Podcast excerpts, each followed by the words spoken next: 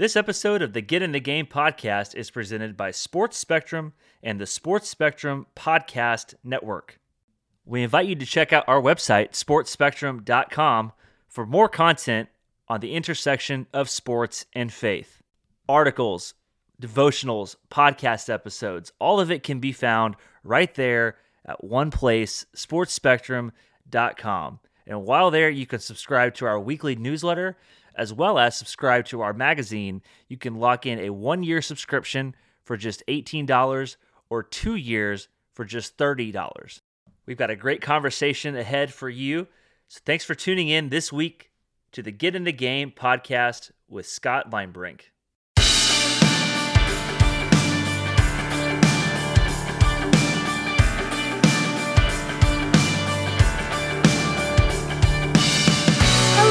Welcome to Get in the Game podcast with your host, Scott Linebrink, former MLB star and current water mission advocate. Oh, yeah, and he also happens to be our dad. So let's dive right in. Hey, everybody, welcome back to Get in the Game podcast. And I'm your host, Scott Linebrink, where we talk about where faith in action intersects. And today I've got a guest on that I'm really excited to talk to he's a communications major. So this conversation is going to be easy. This is Kyle Gibson of the Philadelphia Phillies. Kyle, welcome. Scotty, good to see you, man. How you doing? I'm doing well. Uh, I'm really excited to talk to you. Um, you and I have had a lot of chances to interact uh, throughout the mission field, through our um, our both of our involvement with Pro Athletes Outreach, and of course, a lot of people here listening today to Sports Spectrum know what that's all about. But um, Maybe just tell us briefly what what is PAO? Yeah, PAO. The best way I describe it to to guys that I'm telling about uh, in the locker room is it's a a big uh, FCA Fellowship of Christian Athletes for professional baseball players, um, and that's the, that's the MLB side. But it really is a big FCA you know conference in uh, the NFL and now the NHL, and and it's you know for those sports um, and really any professional athlete has access to resources that you know becomes a big FCA meeting and a big uh, group where you know athletes can come together and and have a space where they can share and and be poured into and um, it's it's a really cool experience for my wife and I and we've been really uh, honored to be on the board and and uh, excited to show up anytime we can. I would echo all of that. And the relationships that we've been able to make through that network has been so cool. Um, has has really expanded, you know, just our uh, ability to to interact with Christian uh, brothers and sisters that that are in the professional athlete space themselves. So, uh, thank you for being a part of that. Thank you for promoting that. Um, I want to give folks a little bit of an introduction to you. You're an Indiana native you grew up in Indiana, uh, grew up a Christian in a, a Baptist home, and you were drafted. I didn't realize that you were drafted by the Phillies, the team that you now play for. What, 15 years later? That's pretty cool. Yeah, it, uh, it was a really special moment coming out of high school, getting drafted by the Phillies, and I didn't decide to go, excuse me, to Missouri until this was when the rules a little bit different. Uh, you know, you could wait up until that first day of school to decide to sign or not. So I waited up until I think the Monday before I was supposed to be at school on Wednesday or Thursday, and I woke up and told my mom that we needed to go school shopping because I'm going to go to Missouri. So, um, you know, it was a tough decision for me. And when I got traded to the Phillies uh, in 2021, um, you know, obviously talking to my dad and and getting the chance to call him and tell him that, and then just you know the the memories and and how everything tends to come full circle, and um, you know, pretty cool to to be back here in the organization where uh, it could have started, you know, uh, back in 2006, and you know, God's timing's perfect, and the path that He's had me on has been uh, an incredible one, and I wouldn't go back and change it uh, for anything. So just glad to be here now and, and getting this chance. Well said. Well, I think you made the right choice going to college because then just a few years later, you came out as a first round draft pick uh, by the Twins and you were drafted by them in, in 09. Uh, you obviously were afforded some good opportunity being a first round draft pick, and you made it up to the, the big leagues relatively quickly. But then you had some struggles. And actually, as I was going back and looking at some of the key points in your career path, you had been an established big leaguer for three or four years before you had a little bit of a hiccup and had a, a rough start to the season and got optioned to AAA to work on your command and work on some stuff before you came back. And I'm I'm just putting myself in your shoes and you know a guy that got sent down a lot himself too um, but but having been established already and then getting sent down was not really something i experienced but could you talk about that of, of what that did to your mental psyche and and how that really uh, helped prepare you and and maybe build into your mental fortitude and your approach to the game after that yeah that was that was a tough start to the year i was coming off 2016, which was you know by far my worst year, struggled with uh, a few arm injuries that you know weren't debilitating to where I had to go on the IL for you know the whole year. But I think I spent you know a little bit of time on the IL early in the year, um, and then came back and kind of pitched through a few things. And getting ready for 2017, uh, I just I didn't feel right at all in that offseason. So that was the year I really overhauled my shoulder program, overhauled my delivery to to help keep me healthy and going into spring training, I felt like a completely different pitcher from 2016. Um, threw the ball really well. You know, my velocity was back, my command was back, everything was good. And then you get to the season, and I had probably the worst, you know, eight or nine start stretch of my career to start the year. And um, we had a good team that year in 2017. And I kept looking around um, and saying, man, I'm the reason why this team is losing every five days. And, um, you know, a lot of I, uh, guilt is probably the wrong word or shame. It might be the wrong word, but it was in that realm of emotions, right? Where you kind of just subconsciously pull back into yourself and say, Hey, I'm going to not be so outspoken and, and outward uh, personality because I'm the reason we're losing. And um, it was really a blessing. And, and honestly, I was kind of waiting for the moment that I got sent down because I just, I didn't want to be there anymore um, with how poorly I was pitching. It was just, it, it wasn't fun.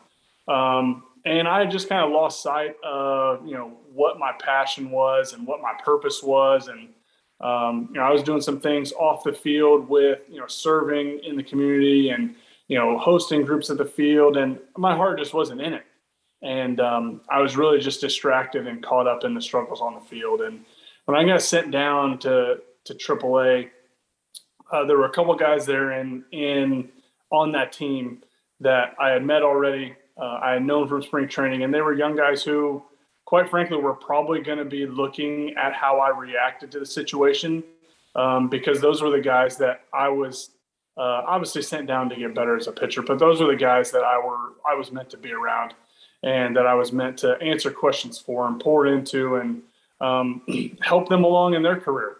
And um, thankfully, when I got there, uh, I had an incredible talk with a sports psychologist for the Twins, Dr. Aberman. Uh, he lived in Pawtucket, Rhode Island, uh, and we were playing the Paw Sox. And um, he just really sat down and said, "Hey, we need to talk about the difference between wants and needs in your life." Mm-hmm. And you know, I, I, really hadn't thought about that. And he's like, "You really only need three things: food and water, shelter, and as a man, you have this need to for love and respect." And uh, he's like, outside of that, everything else needs to be a want, and you need to realize that. And um, I knew that I didn't need baseball in my life. I, I knew that it was a decision to play, but I kept taking myself back to situations on the mound where I said, okay, all right, I really need a ground ball here. All right, I need to get this strike. I need this. And he just let me know that when you fail at what you need in life, psychologically, it has a big impact on you.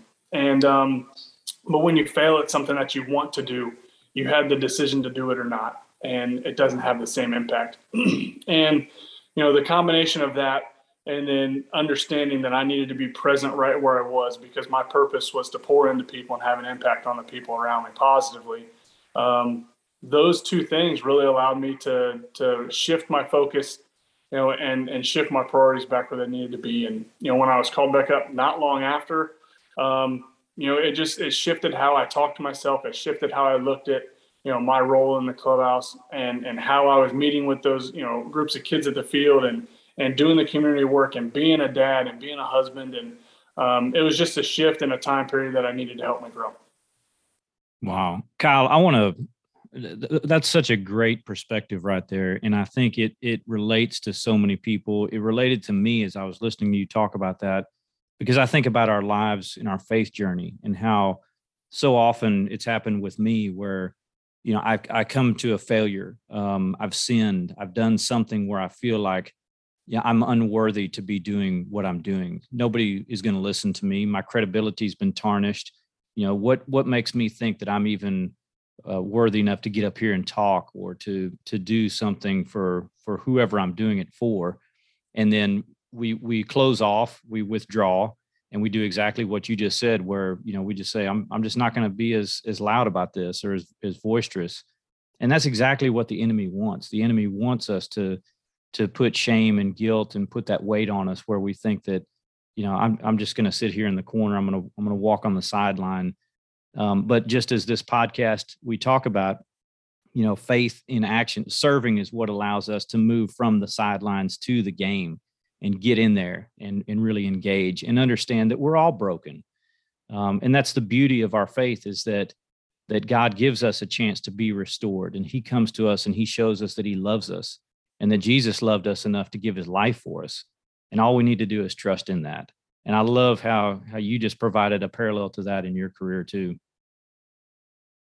Yeah, I was. Uh, this is not a, a biblical reference, but I was watching a TV show the other day, and one character was talking to another character, and uh, the one character was really struggling with you know shame and and kind of like not being able to live up to certain standards and uh, his his essentially his superior, his boss said, uh, "Shame is like a faucet, and mm. shame is the faucet is in our own mind. We have the ability to shut that faucet off whenever we want." Mm. And um, I mean, like I said, it wasn't a biblical reference, but it really hit me hard because, like, you think about you know the times in our lives that you know we do feel shame or we do feel guilt it's normally not somebody else in our life putting that on us it's normally us putting it on ourselves mm And we have the ability to shut that off and and not let that impact us in a negative way. If we just realize, you know, what's been done already for us in our life and and what our faith uh, allows us to be rescued from. True words right there. So you talked about wanting to be a positive influence, how when you came back, you had a renewed perspective and you really wanted to pour into people. Uh, one of the ways that I know that you've done that is through Big League Impact. Tell us about Big League Impact and what it seeks to do. Yeah, Big League Impact was uh, started by our good friend Adam Wainwright, um, and I think 2013 with his brother. And uh, their goal then was centered around fantasy football and, and giving fans a chance to play fantasy football with some St. Louis Cardinals. And um, you know, Adam is just such a dreamer and has such vision for for how he's going to help people. And um, I want to say it was sometime in 17 slash 18 that off season that you know he asked me if if I would you know come on board a little bit more with Big League Impact and and do a little bit more and and um, you know help spread the word about it and really our goal is to to provide hope um, for for people in their lives where there's no hope um, you know restore dignity and and try to help them you know feed their families and, and help lift them out of poverty uh, and help themselves lift, them, lift themselves out of poverty and um, there's a lot of ways that Big League Impact is doing that today. Um, and uh, a lot of what we do is try to give players in baseball a chance and an avenue to raise money for things that they're passionate about. So sometimes that's, you know, hosting a fantasy football league in a city, excuse me. Sometimes that's like Spencer Patton in Illinois hosting a cornhole tournament. Uh, sometimes it's like Elizabeth and I hosting a, a clay shooting tournament, uh, a sporting clay tournament uh, in our hometown. So uh, it looks different now because of how Adam has grown the vision for Big League Impact. Um, but at this point, you know, we're trying to to just give fans and players a chance to interact, uh, doing things for good, raising money for good, and raising money for causes that are worthy. And um, we don't necessarily have one cause that we're going after because for us, it's it's what is important to the player. You know what is important to them to raise money for and and how can we really just get fans involved and give fans a chance to to really feel like they're a part of something bigger as well because we all have that desire. We all have that piece of our our heart and our personality and our mind that we want to be involved in something bigger because we want to feel like we have the ability to make a difference. And we all do. And big league impact has just given elizabeth and i you know a different avenue to to do it in a few different ways. And and we've been you know it's just been an honor to work alongside adam and our staff and, and be a part of that. So you mentioned your wife Elizabeth as being part of this, and um, I would love for folks to hear the story about uh, one of the things that is very close to your heart. And you talk about serving the poor, and and I know you have a real heart for Haiti. Um, and that first started when Elizabeth went on a wives trip, right? Yeah. So we we had been doing work in the Dominican. Um, our our agent Randy Rowley, excuse me, he he started doing some work in uh, the Dominican in 2009, right around the time I was drafted. So we had been to the Dominican a few different times um, and and worked with the community there. And um, uh, Jency Boyer, Blaine Boyer's wife, and and a few people they knew were were going on a trip to Haiti. And we had, I mean, even though Haiti and the Dominican's on the same island, we had never you know had a connection to Haiti. So uh, Jency, you know, got to know Elizabeth really well in 2015 and a few other wives in Minnesota and said, Hey, we're taking an all women trip to Haiti. And uh, this is who we're going with, and, and this is what it's going to look like. And I'm not going to lie, I was nervous, right? You know, it was in the middle of baseball season. Um, we just had one child at the time, our daughter Hayden. Um, so we had, you know, dependence and like, you know, it was just one of those situations like, man, this is, I want to go with her because you, I just felt that need that I needed to be around her, right, to protect her. But um, what a what a cool trip for them to to go down and learn more about Help One Now and and things that Help One Now did down there. And um, it really kick-started, you know, what we have done as a family over the last seven years in Haiti, uh, working with another organization in Haiti as well uh, that we've had a connection with, and you know, finding out that Help One Now and and Bright Hope International's work was less than a mile apart, and we didn't know anything about it until you know later on. And um, Elizabeth's heart for service is just it's it's inspiring because of everything, excuse me, that she deals with as a mother on a daily basis, and she just views things differently when she gets over there, and and she does things differently. And um, I was just so excited to hear from her when she came back you know, that fall, you know, telling me, hey, Haiti is somewhere that we need to be doing more work. And it's somewhere where there's a big, a giant need and a, a need for hope, a need for, for food and water. And, and, um, you know, she was really impacted by it. And it's, it's really kickstarted, you know, what we've done as a family down there, you know, when it comes to, to those groups. Yeah, let's talk a little bit more about that because I know uh, you and I then many years later after this trip uh, were down in Haiti together, and we were actually at that same community of Ferrier Village. And I just think it's so cool how all of these connections. You talk about yourself and Blaine, and I believe it was Blaine that came to me and said, "Hey, we've got to help out this community. They're they're doing great work." And you mentioned Help One Now being the organization that was really caring for these children that were uh, victims of trafficking, and they were creating uh, a place for them to be rescued and come back and be loved and fed and educated and cared for. And um, and that really opened the door then for Water Mission to join in with Help One Now and come in and put in the water system inside there that was serving those kids and then ultimately that surrounding community. But then being able to go there with you and some of the other guys and see that and see the the school that was being built and uh, for those listening on this podcast, Kyle and uh, and others uh, built this amazing school out of containers, shipping containers, and this thing was three stories high. And I remember it was in the final stages of completion, and just seeing you know how efficiently that came together and how they were so excited about finishing it and bringing in kids from around the community and educating them. And I just I looked at this as such a picture of of of one you know God's work in terms of the body of Christ coming together and bringing all these connections and then these partner organizations and you mentioned Bright Hope too all working in the same area. And when we can link hands and link arms and work together and and bring in people that are uh, so passionate about serving people, it, it just it, it exponentially increases the impact of the work there. Yeah, it was um you know that trip was was really on many levels it was really impactful for Elizabeth and I. Um, you know, a couple of those guys that, you know, I talked about in 2017 that were in AAA um, were on that trip. Uh, you know, they had since been called up, and and it was one of their first trips to to go and see you know something like that.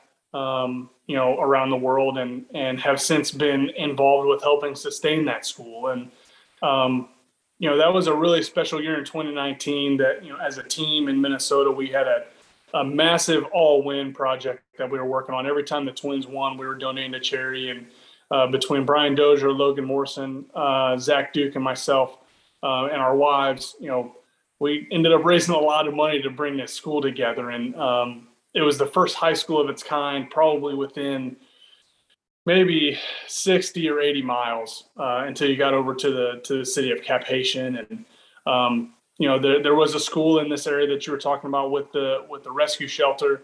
Um, and the school only went up to you know what would essentially be sixth to eighth grade here in the United States. And um, the local leader there John Aleeks when when he found out that we were doing this school you know he was already thinking about phase two of the school. He's a, a visionary and a dreamer but um, they had the plans and they had the local leadership to get it done. And and you know it was just up to us to to figure out how we were going to bring people together here in the states and and pool together our ability to give and to you know help make this possible. And um, the, the, what ended up being the cool thing about these two groups is that without even realizing it at the time you know people that live in bright hopes community less than a mile away you know those kids are going to walk to this high school and go to high school at some point and have the opportunity to go to high school for the first time, maybe since their parents moved to this village.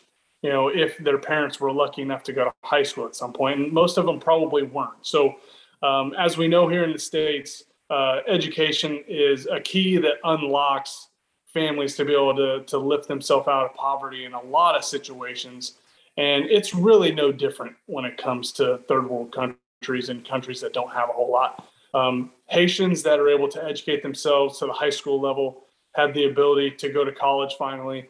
And Haitians that have a high school education, just like Dominicans with a high school education, are able to get so many different jobs uh, that afford their families opportunities to eat more often, uh, have clean water more often. And um, it was just a really cool thing to be a part of. So then to see Water Mission come in, and uh, we actually, I think we had passed a Water Mission well on the way to this project. Um, so you guys had already been in this community, uh, and then now to see uh, this whole building put up, you know, right next to the church, right next to the school, and it's going to serve the surrounding community that was in such need for clean water. Um, it was just a really impactful trip for us, and and to see three different organizations come together, um, which really just doesn't happen very often. You know, we're we're in a time where a lot of organizations are they're not fighting for dollars, but there's a competition for donations. And to have three organizations in one area come together, impact that community, um, it was just a really special trip. And, you know, thankful for you to be on it and to, to share that with a lot of people that we knew. You bet. Yeah. Can, can you share any, um, share with our audience too, just like what that does for you at a heart level? Um, if you can maybe put that into words, I mean, having an experience like that, I mean, you mentioned all of the people that were on the trip, the work that was done, the vision that we gained, but, but like from a heart standpoint, how does that change you? Um, so, I mean, in, in so many ways, it's easy to take, you know, a lot of things for granted. Excuse me. It's easy to take, you know, things like, you know, the water that you and I have been drinking just here the last 30 minutes, you know, take it for granted um, it's easy to take for granted the food that we have on our table. And um, the reason and, and, the big impact that it has, you know, I think, on me is that you see a different level of, of appreciation for basic needs that I have access to every single day.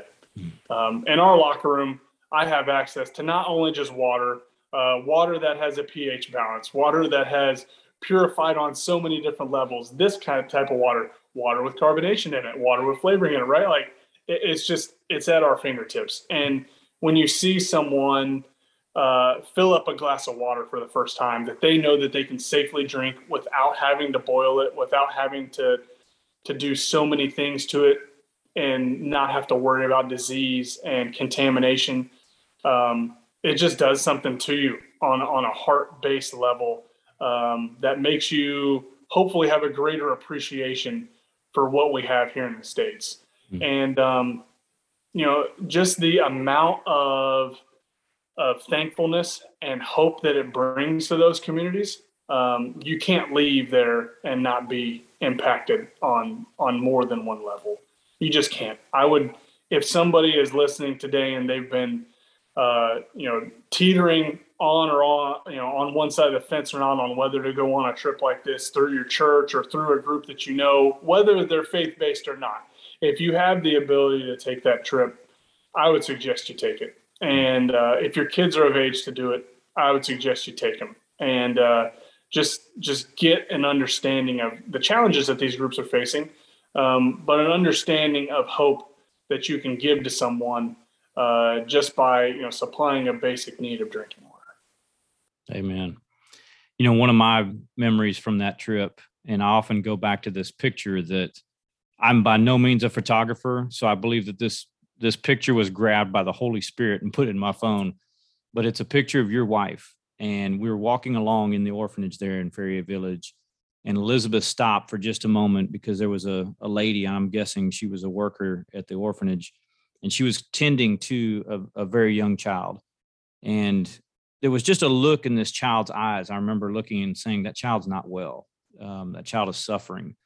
But this woman was was sitting there holding her. And I remember there was a, a small bowl of water, and, and I'm guessing she was either giving her a bath or just trying to cool her off and your wife just stopped and we were all you know on a tour and so we're going from one building to the next and we're learning about this facility and the vision and so in my mind i'm thinking hey we got to get to the next spot. You know we don't want to fall behind. And your wife stopped and took the time to kneel down next to this woman and this baby. And i grabbed this picture of her reaching out and holding that baby's hand while that and that that woman you know locked eyes with elizabeth. And i just thought wow this is a moment right here where you know elizabeth is is stopping to connect with this baby and with this woman and just to me it just said i see you. I see your struggle. I see what you're going through and i care for you. And i'm i'm reaching out and i'm i'm extending my hand and it was such a gracious gesture and such a a gesture that was moved with the spirit of love. And um and i just i so appreciated that and i think i've shared that picture with you and elizabeth but for me, that's an image that's burned into my mind about what it means to be compassionate, what it means to serve other people. Yeah, it's probably one of my favorite pictures of my wife that that I've seen and and still have. Um, I've actually tried to find ways to get it made into a painting because it's just it's such a such an impactful photo. Um, it shows her heart. It shows you know the heart of the woman uh, in the photo. So so Ferrier Village um, essentially um, uses widows who have been, you know, thrust into a, a, really tough situation themselves, and and they act as foster mothers on site for you know three to four children in their home that they live with, and you know this was you know one of those widows and one of those foster mothers who um, just needed to give this one or two year old, however old the, the baby was, uh, a bath or, or cool her down, like you said, and um, it's right on the side of the sidewalk. It was it was right out in the open and and using the resources they had. And um, Elizabeth just felt moved to to kneel down and and to give assistance and um, I think you know there's obviously a part of her as a mother that knows every mother at some point needs help and even though that was not that woman's child um, it was just a, a really cool opportunity for her to like you said you know let that mom know one the work that she's doing. Mothers around the world, you know, have the the probably the most thankless job. You know, where they they have so many things they have to do on a daily basis that really don't get noticed and don't get said thank you for. And then here you have this woman taking care of a child that's not hers and in a situation that's obviously not ideal. And um, I think it was just Elizabeth saying, Hey, like you said, we see you and thank you for doing this because this child even though maybe they don't realize it right now, they're going to have an opportunity at life because of this woman that maybe they would not have been afforded, you know, had she not been there and, and able to take care of her. And um, just uh, probably one of, like you said, probably one of the cooler moments on that trip for sure. And one of the cooler moments I've, I've got to witness my wife serving and, and her doing that. Kyle, you came back from that trip, obviously changed from a heart level, um, but there was some physical things that you came back that you carried with you. Um, can you tell us about that? Yeah. So uh, in 2019, we had been down to the Dominican, like I said, starting in 2009. So we had been to the Dominican and Haiti probably a combined 10 times. um, and uh, knew what to eat, knew what to drink, knew what not to eat, what not to drink. You know, you know the drill. And um, came back and you know just had a stomach bug that I knew wasn't right. You know, um, but couldn't really nail down anything that I had eaten that I had drank outside of the norm because once again we kind of we know what to do and what not to do. Um, found out that I had E. coli when I got back. Um, it was the E. coli that had something uh, inside of the molecules called the Shigella toxin. So I could not take antibiotic because if you take the antibiotic to kill that form of E. coli, the Shigella toxin does not get killed, and then it spreads to your body and starts shutting down organs and attacking your body. So had the rougher strand of E. coli um, on top of everything else to come, but um, three or four weeks later was still really kind of wreaking havoc on my body and uh, went and saw the doctor, got a scope done, and found out that I also had a, a moderate case of ulcerative colitis, uh, an autoimmune disease that you know attacks your intestines, and in my case, the lower colon, um, caused a ton of inflammation, and you know just obviously was was helping the E. coli kind of wreak havoc. And more than likely, uh, the doctor think that I probably had a mild case of it, you know, leading up to that trip. You know, whether that could have been for a couple years or you know just a couple months. Um, and then because of that, you know, it allowed the E. coli, and on that trip specifically, allowed you know maybe one little bit of the of the bacteria to really kind of take hold and wreak havoc because I already had you know an immunodeficiency, and um, it kind of spurred this journey for for the last you know three years um, of really uh, learning a lot of things about myself. Um, you know, understanding that you know, n- understanding that through struggles, even though it seems like uh, you're going through it alone, uh, you're never alone. One, uh, God's always by your side, and you know sometimes He's uh, doing work that you don't even see and can't see it until later. And um, it just really uh, it had me questioning a lot about you know why I do certain things. Mm. You know, had me you know really kind of soul searching on maybe the reason why it happened, um, but also understanding that you know maybe it jump started uh, treatment for ulcerative colitis years before I would have found out. Um, and when it comes to inflammation in your colon, you know, colon cancer is one of, I think it's one of the the most preventable and the most treatable um, until you get so far down the road, and and then there's not much you can do about it. So it, it could have been a situation that, you know, jump started treatment for me, you know, years ahead of time that I'll just never know about. But, Mm. um, you know, thankfully I've been able to find uh, a couple medicines over the last year and a half that have, you know, really allowed me to uh, not be impacted um, you know, greatly on a day-to-day basis and allow me to go out and pitch and and be the dad and be the husband that I need to be because for the second half of 2019, probably starting uh, you know, just before All-Star break, um, started losing weight, you know, start I ended up down about 20 pounds that year, uh, not sleeping, you know, trying to pitch through it, trying to kind of put on that face and put on that front uh, of that everything was okay. But you know, the people that were closest to me obviously knew that knew that it wasn't and knew that I was going through you know kind of a major flare up at the time. But um, was able to find a medicine and, a- and a doctor that was really able to to get things shifted the right way. And and thankfully, the last two years have been really good. Yeah, I remember seeing you in that 2019 season going up to Minnesota for a big league impact event. And I mean, seeing you for the first time in several months and, and thinking, I mean, you don't, you don't, you're not a guy that has a lot of weight to lose. And I mean, I, I remember asking like, buddy, you all right? Um, and I know that it, it was impacting you after, you know, hearing about your struggles. And, and that was the first time that I'd realized that this was a result of, of that trip likely, or at least had been exacerbated by it um, and, and just seeing how it impacted everything. I mean, it's your way of life. Um, baseball is a highly physically demanding sport, and so when you're not able to get proper nutrition or you know you're dealing with things physically, it it impacts you out on the field too, and that obviously was the case for you. And and so I know that was a real struggle for you. It it cost you something.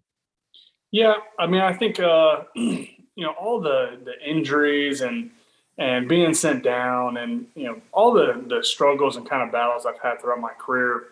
Uh, I don't know that there was anything else that was as, as much of a mental struggle as that was. Um, you know, it's just something that you know I've had the chance to to be involved a little bit with the Crohn's and Colitis Foundation.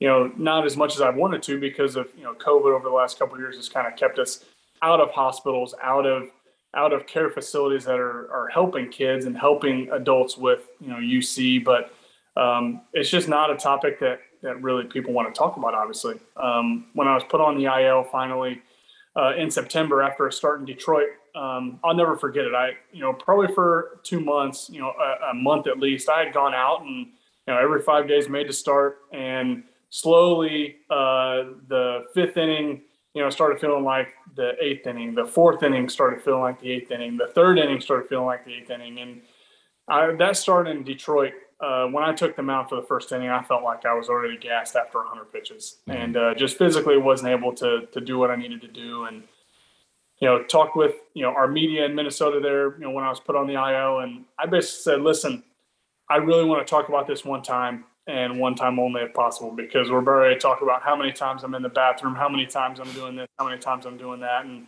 it's just not a conversation that anybody wants to have. Not a conversation that um, I really wanted to have, you know, at the time. So really only my teammates and trainers and wife and, and some of my family, not even all my family really knew you know what I was going through because it's just something that I, I didn't want to talk about. I didn't want it to be a focal point, and um, you know it uh, that's kind of how I chose to deal with it. Probably could have done it a little different, you know, taken more time off, you know, gone on the IL sooner. But um, you know, as as a starter, I only got 32 chances to do this every single year, and uh, I try to be out there for as many as I can. Well, and you know, to think about this in light of everything, you know, th- this was a trip, honestly, that was by choice. Um, and looking back on it, did you ever ask yourself, man, you know, I wish I hadn't gone on that trip, or were there any regrets uh, to doing that? I wish, I mean, obviously, you wish things would have been differently, but um, w- was there any part of you that that wished that you you hadn't gone down there? So, um, to answer your question quickly, no.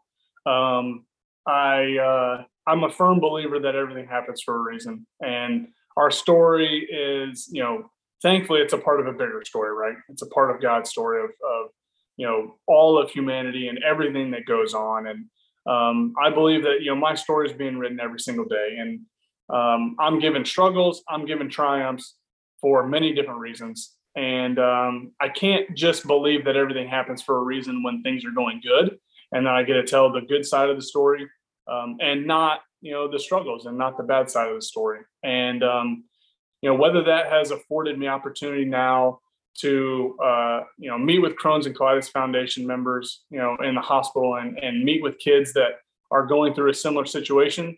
Um, I wouldn't have had that same opportunity to talk about you know my struggle without going through that. Um, you know, I, I so no, I wouldn't I wouldn't go back and, and not go on the trip and not be a part of, of everything we were a part of. And actually the last two years it's been tough because, you know, COVID hasn't allowed us to make the trip. And um, one thing that I'm I can't wait is is Elizabeth and I have kind of talked about when we're when our daughter Hayden is 10 or 11 years old and when our kids get to be that age, we can't wait to take them, you know, overseas and, and take them to Haiti and take them to the Dominican. And, um, you know, it's been really unfortunate we haven't been able to go down there and, and see those people in those communities that that we've been able to partner with. And um, it's probably the thing that I'm looking forward to most, uh, whether it's this off season coming up or, you know, 2023, whenever it is. Um, I'm looking forward to going on another trip and, and I'm not going to, not going to allow, you know, this situation and the E. coli and ulcerative colitis to determine because I don't think that's how it's meant to be. I don't think it was brought into my life to keep me from doing things um, I think there was a, a, bigger reason that I ended up with with this autoimmune and and and with UC that maybe I don't know the exact grand scheme just yet, but um, definitely not a regret and not something going to keep me from going back. Kyle, you've got a wonderful story, and to me, your story really summarizes um, as we talk about serving and what a life of service looks like. That serving costs you something. Serving may cost you some health, as it has in your case. It may cost you um, some financial resources. It may cost you time. Um, but to hear you give your story and and now on the backside of it, looking back in retrospect, um, it's worth the cost. And uh, and I really appreciate your encouragement here today. I appreciate you sharing your story and all that you do to serve other people. Yeah, I, I appreciate it, Scott. Um, you know, I think when it comes to the cost, um, I think it's supposed to cost us something. You know, doing something for someone else. Um, it's not called servanthood for for it being cheap and for it being easy. You know, if we go back and yeah, I think there's a, a long history here in the states of you know slavery and servanthood being a, very much a negative thing. Um, but I think you know when you go back and you look in biblical times of how Jesus served other people, um, it takes a, a, certain amount of humbling yourself. It takes a certain amount of putting your pride and putting your ego away and being unselfish and making a, a specific decision to help other people and to put yourself aside. And anytime you do that, uh, it's going to cost you something. Whether it's time with your family, whether it's you know finances to spend on yourself, um, whatever it might be, health, whatever it is, uh, it's going to cost you something. And my hope is that people that when they see the cost that it, it does eventually hit them, they realize that the cost is worth it. And I don't think you're ever going to have a moment where you're unselfish and where you're doing something for someone else that you're going to say, man, that just wasn't worth it. Um, because I don't think that's how being, you know, a servant leader or, um, you know, being someone who serves the community, I don't think that's how it's set up. It's always, almost always going to be worth it for you. So I would uh, encourage people to find ways to serve the community around you and just watch how your impact grows. And maybe you don't even realize what your impact's going to be. I think a lot of us don't. I don't think a lot of us understand the lives around us that are impacted when we're positive, when we love other people. Um, you know, maybe it's down the road that somebody comes up to you and says, "Hey, that moment when you did this, you might not even remember it. That really impacted me in a positive way and kickstarted A, B, C, D down the road." Um, so serve other people, be unselfish as much as you can, and uh, understand there is going to be a cost, but it's always worth it. Gibby, well said. Uh, it's been great having this conversation with you. Blessings on the rest of your season. Thanks, Scotty. Appreciate it. Thank you for listening to the Get in the Game podcast with Scott Linebrink, part of the Sports Spectrum Podcast Network. You can connect with Scott and follow him on Twitter at Scott Linebrink. We want to invite you to subscribe to the other shows on our network. We'd also love for you to check out our Sports Spectrum magazine full of great stories and content covering the intersection of sports and faith. You can subscribe at sportsspectrum.com. It's $18 for an entire year subscription. Again, the website to subscribe is sportsspectrum.com. Thanks so much for listening.